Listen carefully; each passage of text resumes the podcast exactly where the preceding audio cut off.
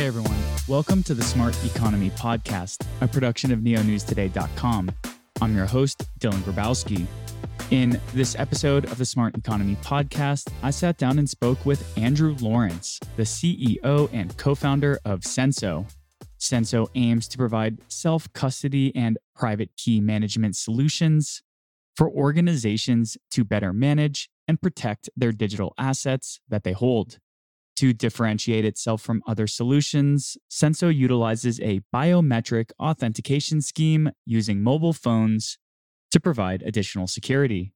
In this conversation, Andrew and I discuss how he recognized blockchain's utility early on in 2012 when thinking back on his experiences with derivatives markets, the importance of focusing on open source development, and the immutability of information stored on chain, how the glacial bureaucratic pace of institutions might have been a blessing in disguise, Censo's outlook on which blockchain the market will use moving forward, and much more. Just a reminder nothing said on this podcast is a solicitation to buy or sell any tokens, that nothing should be taken as financial advice, and that the host or guests may hold tokens discussed in any given episode. With that said, I really enjoyed chatting with Andrew, and I hope you enjoy the conversation too. Hey everyone, welcome to the Smart Economy Podcast. Today we're joined by Andrew Lawrence, the CEO of Censo. He and his team are building decentralized key management for organizational control. How are you doing today, Andrew? Dylan, I'm great and uh, great to be on the podcast. A pleasure to be here. Yeah, I'm very excited to kind of dig into your background and what you're working on now. So, to kind of jump into the deep end, you have a really diverse background in financial markets. So, can you just kind of give us a brief overview of what your story arc has been like throughout your career? Sure, I'd be happy to do that. Thanks. So, maybe I, I can start at present and work my way back a little bit. So, as you mentioned, I'm, I'm the CEO and I'm also the co founder at Censo. And interestingly, my other co founder is Charlie Walden, who's the CTO here. And Charlie and I, unbelievably, have been together uh, pretty much on, on, for about 25 years, which uh, I like to say it's a very uh, it's a very fruitful partnership because between the two of us, we actually have a complete brain, uh, which is it comes in very handy. But uh, we also, uh, fortunately, between the two of us, have had a number of successes, including two companies that have gone from garage to US IPO and a third one, which was a fintech that we did, which was called Longitude, where we re-engineered the way that derivatives markets work at the microstructure level. And we ended up selling that company to Goldman Sachs. And that company is currently operated uh, by NASDAQ. And I encountered crypto way back in 2012. And without uh, belaboring the details, when I first read the Bitcoin white paper, as I like to say, when I read it the third time and I finally understood it, mostly, I realized that there was a very powerful rhyme between how blockchains are organized and mutualize balances and credit and how we mutualized market risk in this longitude company that we sold to Goldman. And that sent me straight down the rabbit hole. And I thought to myself, if we had had an encodable blockchain at that time, instead of teaming up, we teamed up with places like Goldman Sachs, Deutsche Bank, global enterprises with this company Longitude because we didn't have any credit, right? We were a tech company and they collateralized our transactions. And really, crazily enough, back in 2012, after I read the white paper, I said to myself, wow, if we had had an encodable blockchain, we could just stamped these transactions into, into a blockchain. And that was, of course, eight years before DeFi summer or anything of that nature. And so the truth be told is that idea back then was totally loony in some ways. But it was also a fascinating time in crypto because in 2013, I went out and met with a number of the uh, core devs on the Bitcoin project to discuss modifying the protocol to allow things such as this. And back then, believe it or not, people were actually talking about doing things like that with the Bitcoin protocol. And of course, we know the story since then that that hasn't been the case. And that that got my interest. And then Charlie and I decided crypto was compelling enough. We were going to do a company in the space, and that led to Censo. So that was hopefully not too much, but uh, kind of like my recent trajectory, I would say. No, it sounds like you got into Bitcoin during a really interesting time, especially. Uh, I hope I'm not doxing you, but being based out of New York, there was a lot of activity that was going on in you know the early 2010s, uh, the late aughts. So were these like kind of pre-BitLicense days? Were was there still just kind of an air of excitement? Were the core devs at the time open to outside feedback? For sure. And and by the way, I mean I want to characterize my role here properly and not overemphasize it, right? I, I was on certainly very much on the periphery of any of those discussions. But to your point, I think, which is very important as you characterize it, the community was very open to those discussions and it was very very small and you know i think the community now remains fascinated the crypto community but that back then it was it was really just kind of very unusual because it was so nascent i would say so you kind of cut off your your story arc um, talking about the business that you helped build and then eventually sell and that was very micro oriented but prior to that you also spent some time at pantera capital which is famous for its macro perspective and your time there was prior to the launch of its bitcoin fund. So what were the insights that you picked up at the macro level during your time at pantera and did those play any role into your aha moment for Bitcoin beyond the programmability you were just speaking about? Yeah, sure, sure. Well, yeah, as you know, before crypto, Dan and I were uh, partners at Pantera. And before that, I had a career on Wall Street doing, you know, quantitative finance, market making, and things of that nature. Though Pantera was global macro fund at the time, and of course, uh, one of the great experiences to live through was the global financial crisis of 2008 2009 and uh, as uh, I think Hank Paulson, the Treasury Secretary at the time, said, it was pretty harrowing if you didn't happen to live through it. Uh, even reading it doesn't do it justice. But Hank Paulson said in a private conversation, and I remember this well, he said, This would be really interesting if it weren't happening to me, which I thought was a was a great line. But but certainly I think, you know, those of us who grew up studying or trained or even formally understanding 20th century economic theory and then confronting the global financial crisis and all what I would describe as the extraordinary measures that that the government uh, undertook in order to save the financial system. And I think it's not exaggerated that they did save the financial system, but all these taboos of what was acceptable and unacceptable behavior for policymakers were successfully, you know, in real time, sort of just pushed and then pushed over the limit. And of course, that created a tremendous amount of unease in people who had been in these markets traditionally as to where it would where it would end up. And I do think also led to some hardened philosophical positions on the role of government in the economy. And, you know, I would say I'm in the softer camp on that. I, I have a pretty open mind to both policymaking as well as role of government. But but I also am trained in classical economics as well.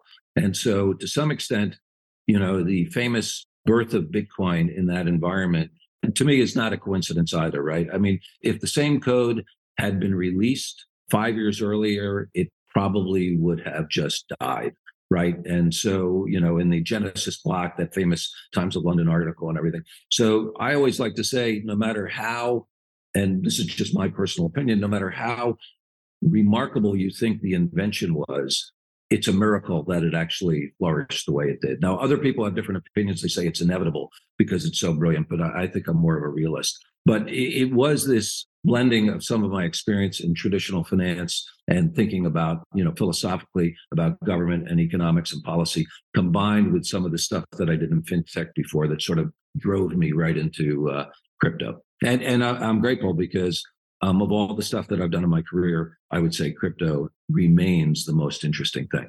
That certainly backs up my stance as well. I left a previous career in the urban planning field to go into crypto full time in 2018 and haven't looked back since. Uh, there's always something new every day.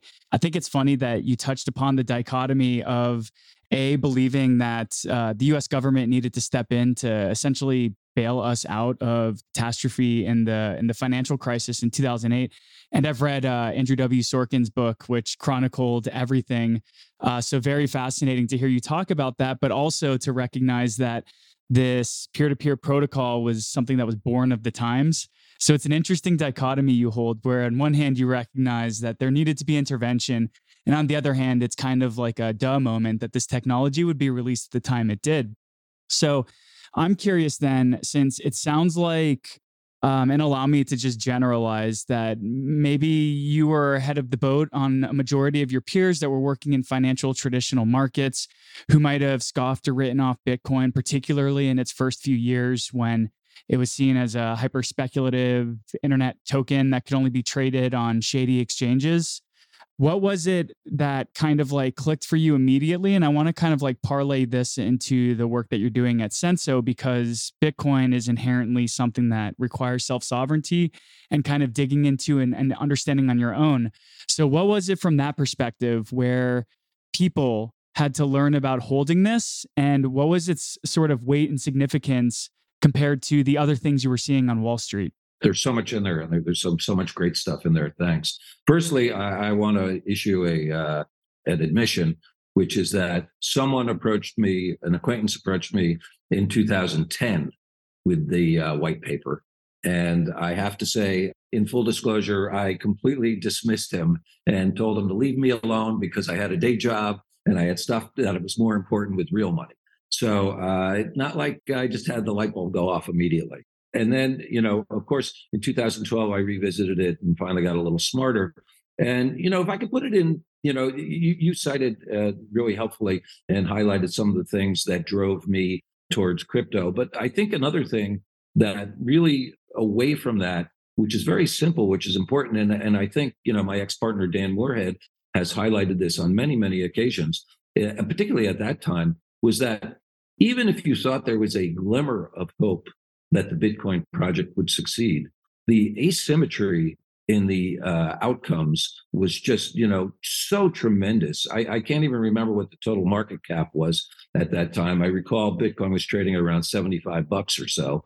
So it was a pretty small number. And so if you've ever been in the markets, and I think you do have to be open to new ideas, and thoughts. And also, the, the, I think philosophically has to resonate with you somewhat, the project, which it did. But if you combine all of that with the fact that if you were a, uh, and if you'll excuse the expression, you were a gambler in a prior life, the prop, overall proposition would appeal to you. And also, I would say as well, I was very fortunate at the time that I had other professional, personal acquaintances who had a, had a similar sort of uh, sim- similar sort of take on things. That being said, I think there was a tremendous amount of resistance, and tremendous amount of resistance still remains, maybe somewhat diminished by uh, the erosion of the years on people's egos with regards to this.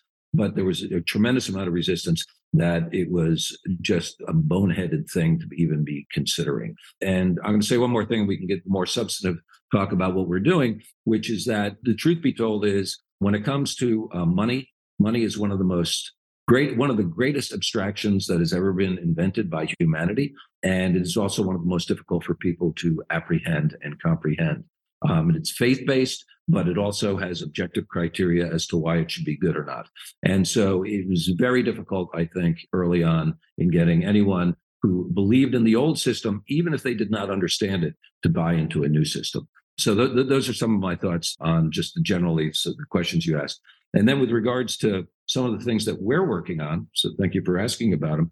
You know, they do surround and you know they are motivated by not just the ideals of self sovereignty and decentralization, but but what we believe to be the necessity of implementing those tenets. Because our, you know our belief is is that absent that this whole project is not going to succeed because those are necessary elements of the marketplace and the ecosystem is how I would put it. If that, I, I, I don't know if that resonates with you or not, but that's kind of my opinion. No, it totally does. And something I really wanted to pull on, and you did a you did a great job on touching it, is the wrapping our head around what money is and the value, uh, the transactions of value, and and what media can be used to transact value.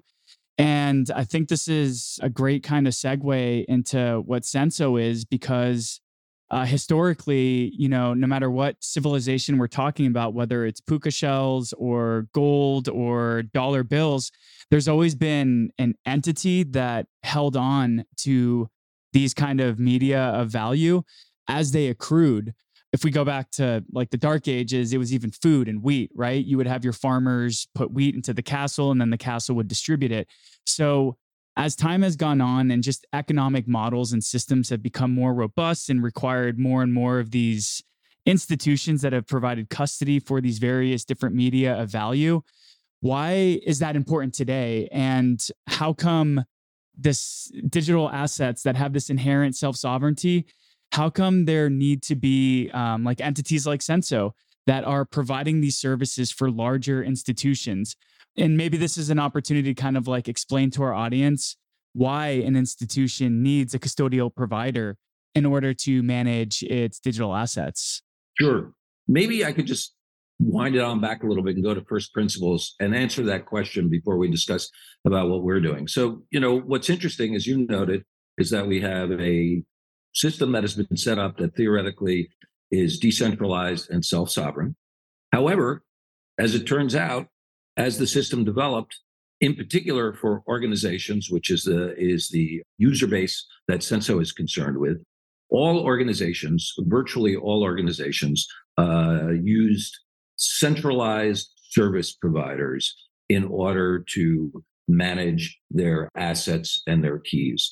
And those service providers are either regulated custodians, non regulated custodians, or providers of services like uh, you know smart custody solutions like uh, what are called MPC or multi-party computation uh, solutions, and all of those solutions require uh, a third party to control your keys or your key shards and run code that generally is code closed source not open source, and also requires trusting those organizations, which seems like a complete, you know, irony, and it actually is. So we have to ask ourselves, why is that the case? And I think there are two reasons, uh, in my mind anyway, that come to mind. The first one is really a simple one. It's a no-brainer, right?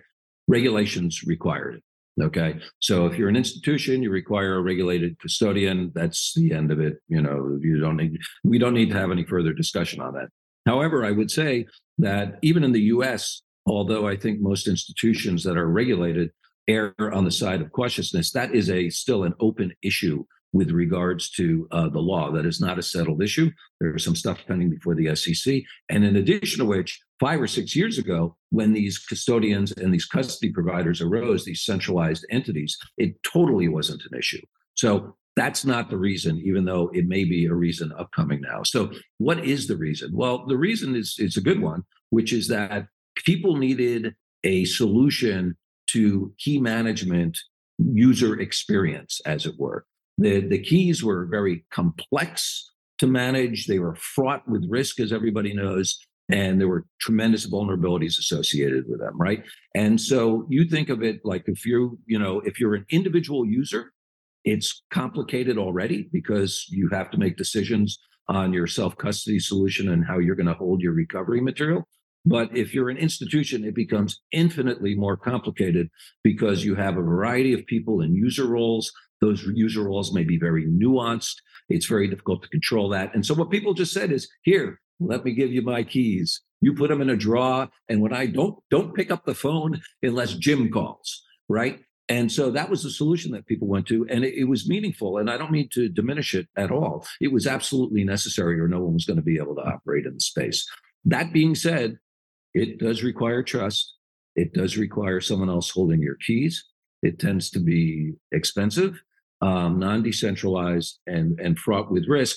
And, you know, we don't even have to go too far, man. All we have to do is take a look at the news flow for the last month and you know what do we've got? We've got Atomic Wallet, we've got Prime Trust, we've got Floating Point Group, we've got Multi-Chain. These are all supposedly incredibly secure technologies and entities that have basically lost substantial amounts of their customers' funds. And so the ideal, I think, that we should shoot for, and frankly, I think the one that was necessary in order to make the project work is to actually decentralize and provide sovereignty to users, whether they're individuals or organizations. And that is the specific area that Censo has focused on. And it's a project that we've been working on for the last two years. Very cool. You've been working on this project for two years. Basically, you've been part of the end of a bull cycle and the beginning of a bear cycle. So, when you guys are talking with institutions, potential clients, uh, just having, you know, informal meetings, how over the past two years have the conversations from these institution side entities how have they changed with the kind of turbulence in the market? Are they undeterred because they've been building for years or are they more cautious now after seeing some of the calamities of 2022 uh, what if i said both so it's kind of interesting right so our user base uh, you know include what would be described as institutions, corporate treasurers, hedge funds, things of that nature. Anybody, any organization that requires like two or more approvers or key management amongst those people. And then also native Web3 companies. So DAOs, Web3 companies, foundations, treasuries, things of that nature. So I'm going to actually, the latter guys, let's not, let's leave alone for this portion of this question. So the question is, how about the outsiders, right? The TradFi guys, as they call them. What happened there? And, and the truth be told is, my observation is that they found themselves in very uh, fortunate circumstances because back in the Q4 of 2021, everybody was starting to go to committee, as you do in these traditional firms, to actually get approval to get into crypto. And these organizations move very slowly relative to crypto terms. And so by the time they moved, they got through the committee pipeline, crypto was getting decimated. And I think 90% of these guys just said, oh, you know what? That wasn't such a good idea. Let's forget it for now. And all kidding aside, that's that's kind of what happened. And in a way, it, I personally think it's kind of a blessing to the crypto ecosystem because, you know, in the fourth quarter of last year, when we were kind of on the lows in the post FTX, FTX situation, I was starting to speak to some of these institutional investors for the first time in a while. And I was expecting, oh man, I was just expecting all sorts of negativity. But the reaction was actually the exact opposite. And it may inform like what's going on with BlackRock now. So I'd go speak to people and they'd be like, they missed the whole thing because they never got out of committee. So most of the crypto natives, they were like, oh, my head hurts. You know, this is terrible. I need to go to a bar again. And the like the institutional TradFi guys were like, hey, this seems like a good buying opportunity here at Bitcoin 15,000. right? I mean, it was kind of crazy. And they missed the whole thing. And I think the other thing was because of the fact that they didn't have active positions, you know, as you and I both know, there was a lot of ugliness in 2022. I mean, the price action was terrible, but like the stories, in some ways, many of them, unfortunately, were worse. And if you're not really invested in the space, you don't follow it that closely, right? And so all these guys, they kind of missed the whole show. They missed the emotional pain. They missed the financial pain. And so I do think that we're we're coming out of this pretty strong. I still think we have a good distance to go. I think if this BlackRock ETF is approved, and I have no expert insight on that whatsoever. Uh, but if it does, I think it's it's going to cause, cause a renaissance in not immediately jumping into the market, but I think what I'll describe as kind of going back to committee again, like we saw back at the end of 2021.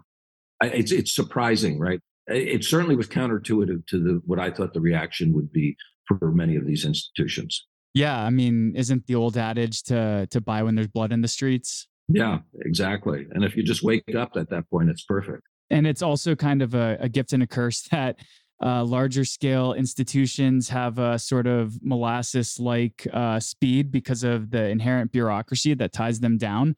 But much like Bitcoin and, and that being successful for that protocol, how long it takes for something to get through to, to update it, it could be a feature, not a bug. Yep. So, something that kind of, I would say, go as far as uh, was a big aha moment for me was when I was discussing uh, with a previous guest that a lot of institutional clients will uh, hold gold as a part of their portfolio, and that you don't necessarily have a pension holding literal gold in a safe at their headquarters, that there's a custodian that provides these solutions, and it's Loomis. Uh, you buy the gold, and then Loomis holds and stores it for you and charges a fee.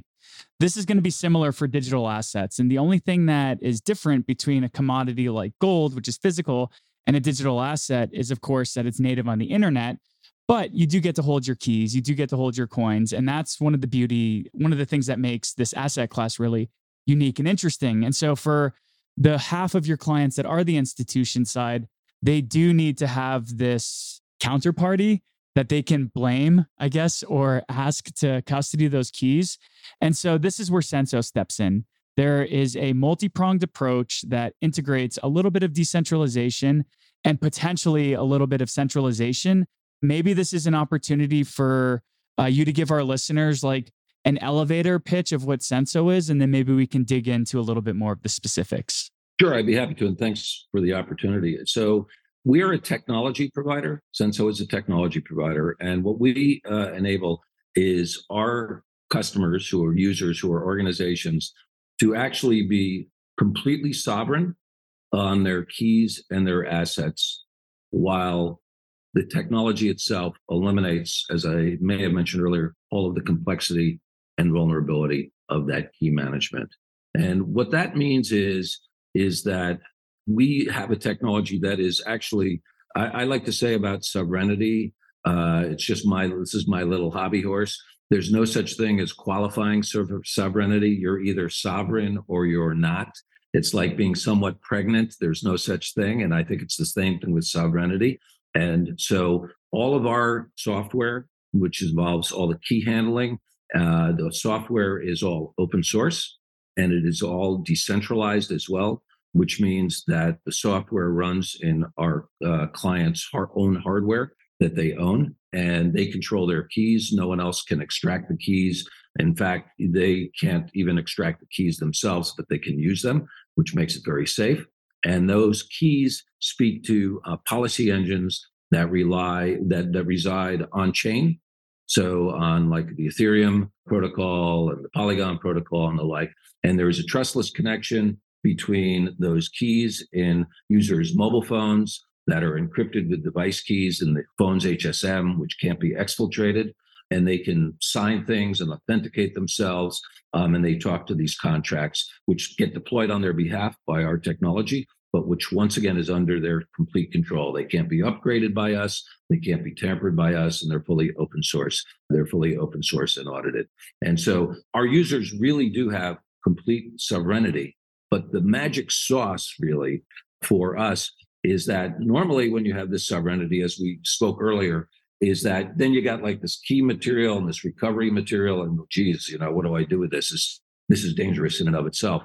And what we've done is we've done some interesting things with cryptography such that everything is seedless. So I would say I were running a hedge fund and I had a couple colleagues, and Dylan, you decided to join the hedge fund and we wanted you to be a signer.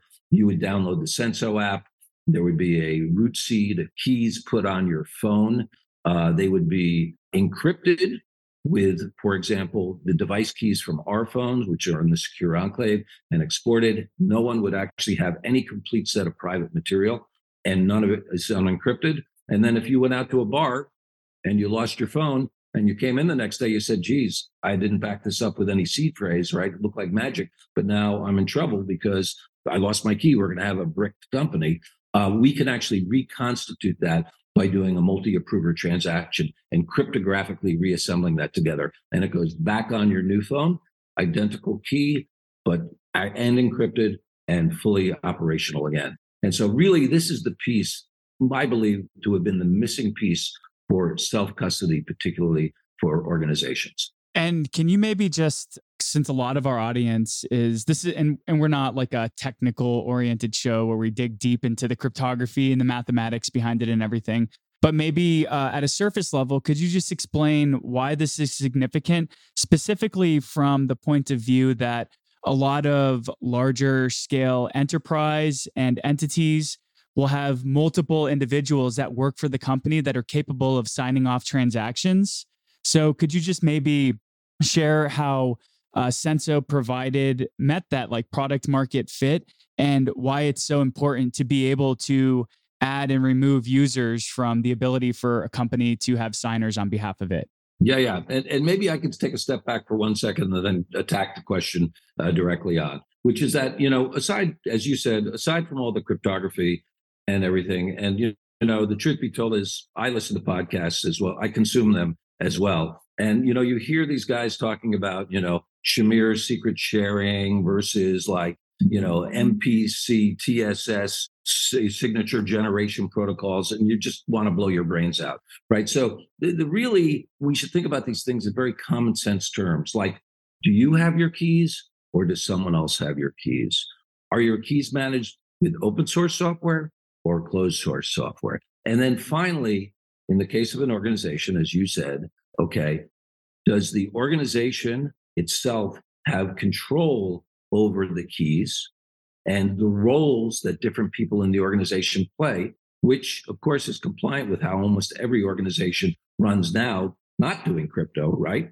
It's like different people have different roles. Or is it like every signer has their own MetaMask and they have their own like private material running around, which of course you couldn't run Goldman Sachs that way, nor should you run any organization that way. And so, what we've done with our uh, software within the organization and our solution is to reconcile what I would describe as the nuanced roles that different parties play within the organization and the roles they have as key signers, and making sure that the primacy in the whole relationship is the organization, right? And just to give you a very simple example, if Tim Cook goes down in a plane crash, it's not like they say, hey, we're closing Apple, it's over, the company's over, right? The company is an abstraction that lives through any, what I'll describe as mortality event. I use that in a stylized feds way, not like an actual mortality of any or all the individuals within the organization.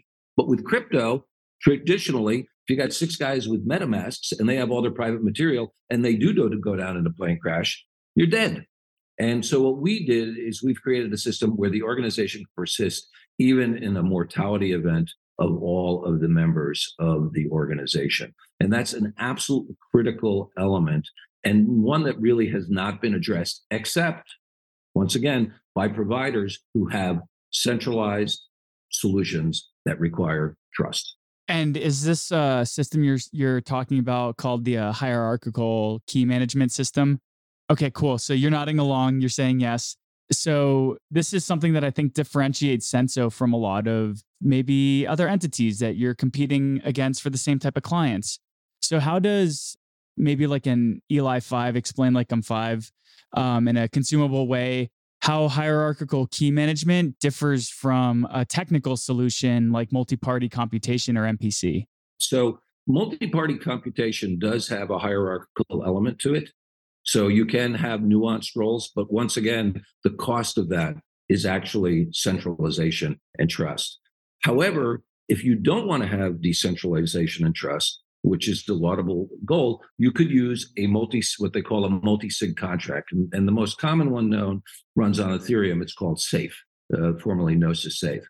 And in a Gnosis Safe, it has great decentralization, right? And it has great policy engine. And in fact, we use many of those components happily in our solution for our EVM uh, contracts, but it has no key management, which means that if there are five signers on a multi sig contract, they each have their own keys and they are sovereign over those keys themselves. The organization has no, as you would put it, hierarchical control. And what we've done is we've built a system of managing those keys as a group by the organization in mobile devices such that the organization can have that hierarchical control where there can be org admins that set policies that affect how those keys can be used and by whom and importantly how those privileges can be revoked or replaced by the organization itself. And so it's for the first time bringing that level of key functionality to a fully decentralized organizational element We've had decentralized organizational element, but there hasn't been any of what we call key management or key abstraction associated with it. I think that this is the perfect time in the history of technology for a product like Censo to exist. Another thing that kind of stuck out to me for the ease of use of the solution you guys are building is that end users will be using their mobile phone to do biometric confirmation. So, could you just also share a little bit more about the role that a mobile phone plays in the Censo ecosystem and maybe just kind of give a, a, brief overview or an example of what the workflow will look like when someone is indeed performing a transaction on behalf of their company. So, uh, we do use mobile phones. And the reason we use mobile phones is firstly, uh, they are the most secure individual computing device, device in the world. All the phones that we support have what are called, you know, HSMs, hardware security modules in them, where keys cannot be extracted from those modules, right? So they are ubiquitous and they are incredibly secure.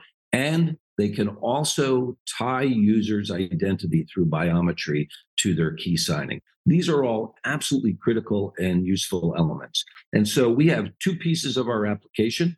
We have a web app to be used in a laptop, and that's where transactions are initiated and relayed, for example, to the mobile phone and the uh, and the on-chain contracts. The on-chain contracts are opaque to customers, and then the phones are used for signing and approving transactions.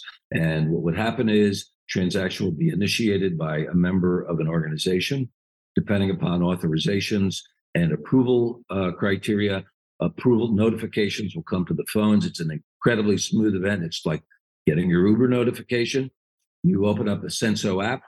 It basically accesses that key. Once again, the key cannot be taken off the phone by the users, by the people who run the organizations. It is on there and can only be accessed by a biometric gating of the secure enclave. And then there are approvals or denials, and then those transactions are uh, relayed to a blockchain. And so all of the activity takes place. All the all of the activity that requires trust and sensitivity is uh, controlled by the user, either the phones or the contracts, and it's uh, initiate on the web app, approve on the mobile app. And there's no other functionality on the mobile apps as well, because we wanted to ensure that we reduced the attack service on the phones to an absolute minimum. We're very security minded. Yeah, redundancy through simplicity, or resiliency through simplicity, I should say.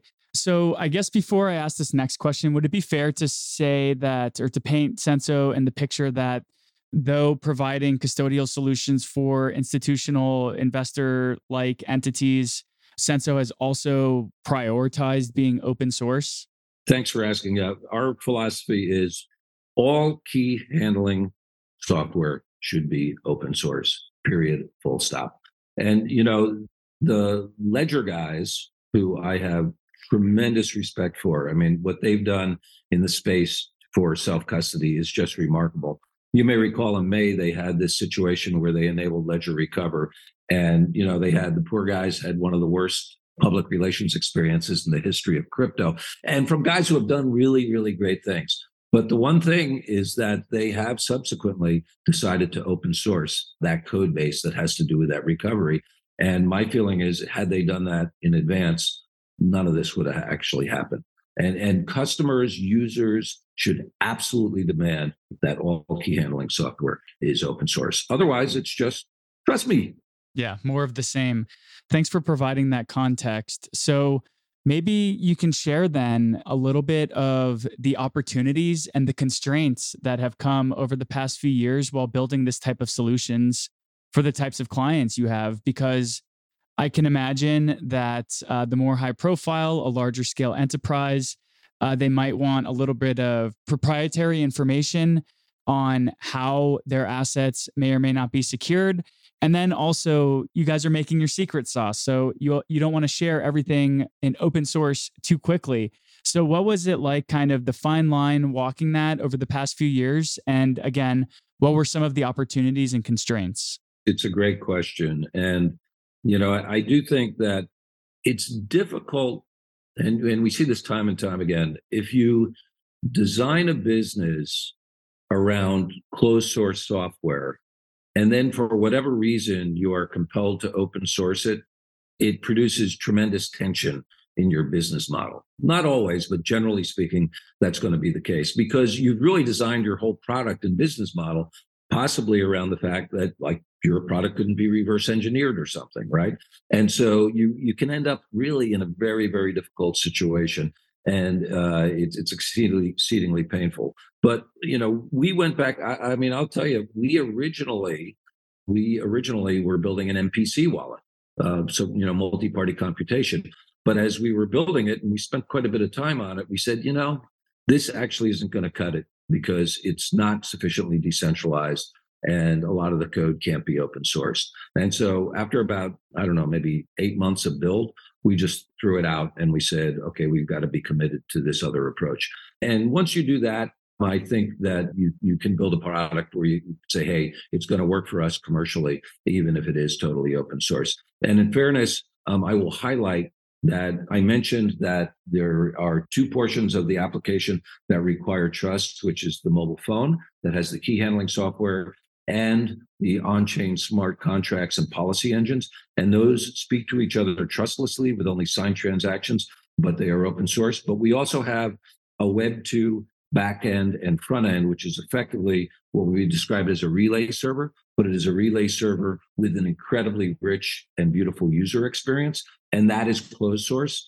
I mean, it's a very large application anyway. It doesn't affect the trust of the application at all because the, basically it's just those transactions are, are being encrypted and sent between the keys and all of the, the, the guts of the operation. But it's there where we can provide users a really rich experience um, and actually use that potentially commercially uh, to our advantage. Um, but that being said, I, I, think our, we're very, very committed to making sure that no, nobody has any components that they have to rely upon for trust that aren't open source. I've had conversations in the past about creating a trust that can manage uh, a 401k or an IRA on behalf of it for whatever reason that the, the trust wants to manage it. And when it comes to custodial providers, one of the necessary components for these trusts to be able to operate under IRS guidelines is to ensure that there's no unfettered access to the accounts, which essentially means that let's say the account holder needs to stop moving their assets because they're having a conversation with the law, unfettered access would mean that the custodial provider could stop the flow of transactions. So let's say the client, the institutional client that you're working with, uh, for some reason the IRS wants to state that, or another governmental entity wants to state, you cannot access these assets for now. Through Censo, is there a way that there can be like a, a way to override any transactions or anything like that and provide unfettered access to the assets that are being stored via the Censo, Censo solution? Yeah. So, I mean, I think this whole idea of censorship is an interesting one and where people can get very exercised over it and understandably so. So, in our case, users could access directly the smart contracts with their keys without going through our relay server if they uh, wanted to. But you know, bear in mind, and look, I shouldn't be, you know, I shouldn't be in any way uh, compromising my own position. But presumably, uh, at some point, if they were U.S. based persons and the IRS is chasing you down, I'm sure there are a lot of ways they can make your life miserable as well. But in the case of Censo, there are alternatives to using our relay server, which is also essential because, as you can think about it, Dylan, we also have to provide for Forget about what if the IRS comes down. What if uh, Censo uh, disappears for whatever reason? Users have to be able to access their assets. So they can do so, though the experience of accessing their assets is a little more cumbersome than if uh, we were up and running, is how I would describe it. Yeah, I really appreciate that you bring that up. The immutability of these assets that we store on chain, we have to have an ego check, particularly when we're running a startup and putting all of our energy and time into it, that sometimes businesses just shutter and people's assets will live forever on chain. So it's really interesting to hear how Censo has addressed this and also provided for alternatives to access this, I guess, information directly on chain. It's really great to hear that a company is thinking about immutability in this way. So I'm kind of curious then, how does Censo go about choosing the chains that you guys work with? I know you mentioned Polygon and Ethereum earlier, but are there other networks that you're also exploring? How do you choose what to what networks to explore? Do you do internal review yourself or do you base it off of the conversations you're having with your clients? Yeah, uh, well, you know, it's a little bit of both. And I would say, you know, whatever the zeitgeist might be. So, as you're well aware, we rewind the clock a couple of years, the prevailing wisdom was that we were going to have a reasonably substantial number of competing and uh, substantive L1s, and that they all had different flavors. And I think there was a guy from Dragonfly Capital who said you can think of these different blockchains as being different cities with different characteristics and the like. And of course, there's been big, big debate whether or not that's going to be the case. And you'll have this big horizontal profusion of blockchains with different characteristics with underlying base L1 characteristics, or you're, instead you're going to have a vertical stack on top of obviously Ethereum. And um, we had actually built on Solana and Bitcoin as well. Um, we had a very big Solana project that we we have finished, though we're not releasing it at this time. And it appears, at least for the time being, that the EVM crowd has gotten sufficient gravity that I think that is going to be the ecosystem that we focus on in the near and intermediate term. And so we're we're launching on Ethereum. We've launched on Ethereum and Polygon. Um, we're going to round out the balance of the substantial EVMs over the course of the coming next few months, and then I think we're going to reassess. But right now, it seems like the sent, you know, you had this explosion outwards, and now we have the vacuum sucking everything back in. And you know, I would say I just returned from uh, EthCC in Paris last week, and I mean, it's the the community is so serious and substantive and like full of toothsome work that's being done. It's really encouraging to see what's going on. So, uh, aside from any like pragmatic being a business guy type thing, I think it's really encouraging to be uh, involved with people in that space. So that's interesting that you mentioned EthCC last week. Just armchair quarterbacking. The thing I kind of heard come out of that event was just the prominence of the of zero knowledge rollups and proofs and products. So I guess to play devil's advocate, because I, I, do appreciate the metaphor you use with the explosion and then everything kind of compounding back into itself. To play devil's advocate, though, let's say that 2017 happens again and 2021 happens again and these networks get clogged. Do you think that there will be another outward look towards alt L1s we saw it happen in 2017 with like Qtum and Neo and uh, Stellar. And then we saw it in 2022 with Solana and Avalanche, yada yada yada. You know, you can you can mention all the ones that you want. You guys have already built for Solana and are opting not to release in that way. So, are you guys going to also be paying attention to three years down the road when potentially the EVM ecosystem becomes a bit congested again? Are you guys thinking about being nimble enough to be on your toes to to add support for another blockchain, or are you guys just doubling down on providing the most amount of services as you can for EVM chains? Yeah, well, there you said a couple of interesting things there. Like, so, firstly, predicting that far in the future in crypto is crazy, right? I'm just trying to get a grip on what's going on right now. Uh, look, we're re- we're reasonably nimble, and we're not philosophically like we are not philosophical Ethereum warriors, right? So we look, we provide key management, and the keys that we produce in these phones can support any chain, and is key management and self custody services. So we're totally open. I mean, the funny thing is that you said, I think it just like hilarious to me is that, you know, you said, Am I paying attention? I go, I, you know, I wish I could pay attention. There's so much stuff that goes on in crypto every day that you come in, it's like, I got to figure out what not to pay attention to so I can get my job done. So I, I think we're super open to any of that. I mean, for us to enable new support, what we need to do, just technically speaking, is to build a smart contract on that chain that can speak to our phones and then hook in all of like the RPC and other relayer and data layer protocols and stuff. It's actually not that complicated. It's not trivial. We're, you know, resource constrained like everybody else, but it's not that complicated. But if you ask me right now, today, over the next three months, whether, you know, what I would do, I'm probably going to just keep building on EVM. Yeah, it's really funny that you bring that up. That in the blockchain space alone, there have been in the past few years so many verticals that have emerged that you have to really focus on one vertical to filter out the signal through the noise. And now we have DeFi, NFTs, GameFi, decentralized identity, roll ups, all so much stuff out there that it's almost impossible to keep up to date with what's going on with everything. So I guess then I'm a little bit curious.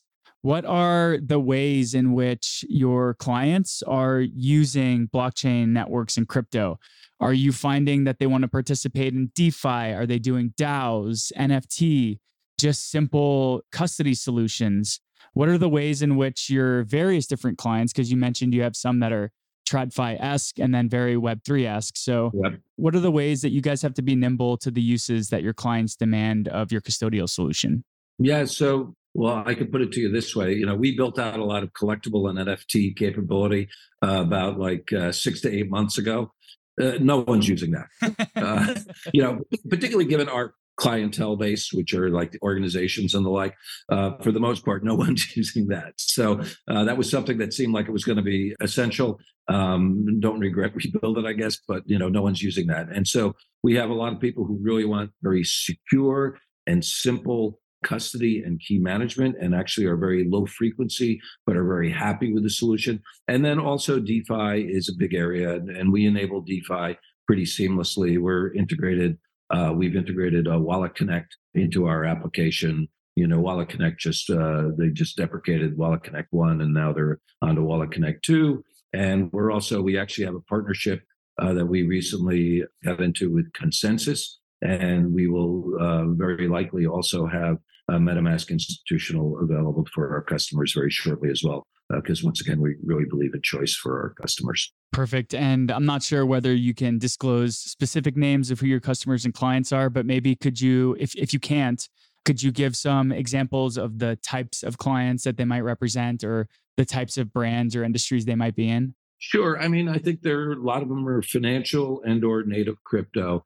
And, you know, from I think our perspective, our clients generally are not like Goldman Sachs like we really didn't design the product for Goldman Sachs. It could support Goldman Sachs in many ways. It has the integrity, but it's really not designed for that. So they're, you know, what I'll describe as affiliations, organizations, or financial companies that have needs for two to 10 signers on custody solutions who want a, you know, super secure, easy to use self custody solution. So they're in that sort of small to mid range type at type universe is how, is how I would put it. Perfect. And kind of uh, zooming out before we wrap up, we were mentioning earlier, I'm based out of Denver. One of my favorite conferences every year here is ETH Denver. I personally always feel like there's at least one takeaway that I can come away with from that event. I'm sure you feel similar with ETHCC. For example, with me this year at ETH Denver, it was in March of this year. This was before the SEC hearing, and there was still just a lot of regulatory unclarity the fear to greed index was quite fear oriented on Bitcoin buying. Yep. So I walked away from that event, stayed uh, kind of afraid that there's a brain drain of crypto companies and blockchain companies in the US who are choosing to opt to locate and build outside the states.